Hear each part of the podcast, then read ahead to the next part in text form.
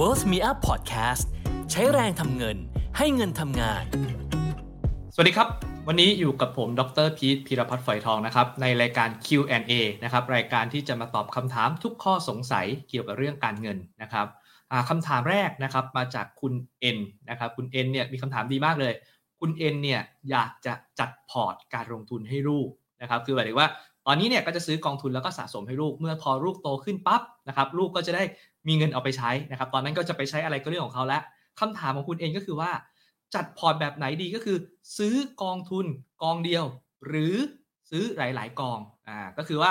คำถามคือจะซื้อกองเดียวดีนะ หรือจะซื้อหลาย ๆ กองอ่าอันนี้นะครับเป็นคำถามที่น่าสนใจมากนะครับคำตอบก็คือว่าจะซื้อกองเดียวหรือหลายกองก็ได้ครับ ผมตอบอย่างนี้ไม่ได้กวนนะครับ จริงๆต้องการบอกว่าเราต้องกลับมาที่หลักการของเราก่อนนะครับ หลักการจริงๆ เราไม่ได้ดูที่จำนวนกองครับ หลักการเราคือเรื่องของการจัด asset allocation นะครับ asset allocation ก็คือการกระจายความเสี่ยงนะครับ คือในพอร์ตการลงทุนพอร์ตหนึ่งเนี่ยนะครับ เราไม่ควรจะมีเพียงแค่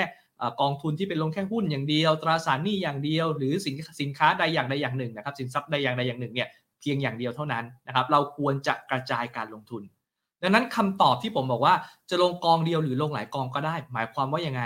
เพราะปัจจุบันนี้เราต้องเข้าใจก่อนนะครับ กองทุนรวมเนี่ยนะครับก็มีวิวัฒนาการ แล้วก็เดี๋ยวนี้นี่ก็ฮิตมากเลยก็คือกองทุนที่เขาเรียกว่าเป็น multi-asset ก็คือหมายถึงว่ากองทุนกองหนึ่งไม่ได้มีแค่หุ้นอย่างเดียวละ แต่เป็นกองที่เขาจัดพอร์ตมาให้แล้วครับ เดี๋ยวนี้เนี่ยกองเนี่ยหลาย ๆ หลาย ๆ แห่งเลยนะครับ หลาย ๆ บลจ. เนี่ยนะครับมีทั้งกองที่เป็นสำหรับลูกค้าที่รับความเสี่ยงได้ต่ำความเสี่ยงได้กลางความเสี่ยงได้สูง ซึ่งในนั้นเนี่ยนะครับเขาก็จะมีสัดส่วนการลงทุนไม่ว่าจะเป็นตราสารหนี้นะครับเป็นหุ้นในประเทศ หุ้นต่างประเทศ หรือเป็นทองคำอะไรพวกนี้กลับมาจับมามิกซ์กันอยู่ในพอร์ตเรียบร้อยแล้ว ถ้าเราซื้อกองประเภทแบบนี้นะครับ เราเลือกได้เลย เอาสักกองหนึ่งนะครับอาจจะความเสี่ยงสูงหน่อยก็ได้เพราะอันนี้ต้องการลงทุนระยะยาวนะครับเป็น 10 ปีเพื่อให้รูปโตเนี่ยนะครับก็เลือกไปเลย 1 กองก็ได้ หรือถ้าคุณเอ็นเนี่ยนะครับมีความรู้เกี่ยวกับเรื่องการจัดพอร์ตตัวเองเป็นอย่างดีนะครับเราสามารถจัดพอร์ตเองก็ได้นะครับเพราะบางทีเนี่ยกองที่บลจ. เขาจัดมาให้อาจจะไม่ถูกใจเรา อาจจะไม่มีสินทรัพย์บางอย่างที่เราต้องการนะครับแบบนี้เนี่ยนะครับคุณเอ็นก็กลับมาจัดพอร์ตของตัวเองก็ได้ครับ ก็ซื้อซื้อหลาย ๆ กอง กองตราสารหนี้กี่เปอร์เซ็นต์ตราสารทุนกี่เปอร์เซ็นต์กองหุ้นต่างประเทศกี่เปอร์เซ็นต์แบบนี้ก็ไม่ผิดแต่อย่างใดนะครับ เพราะฉะนั้นแล้วเนี่ยจะกองเดียวหรือหลายกองเราไม่สนใจครับ เราดูที่การจัด asset allocation เป็นสำคัญครับ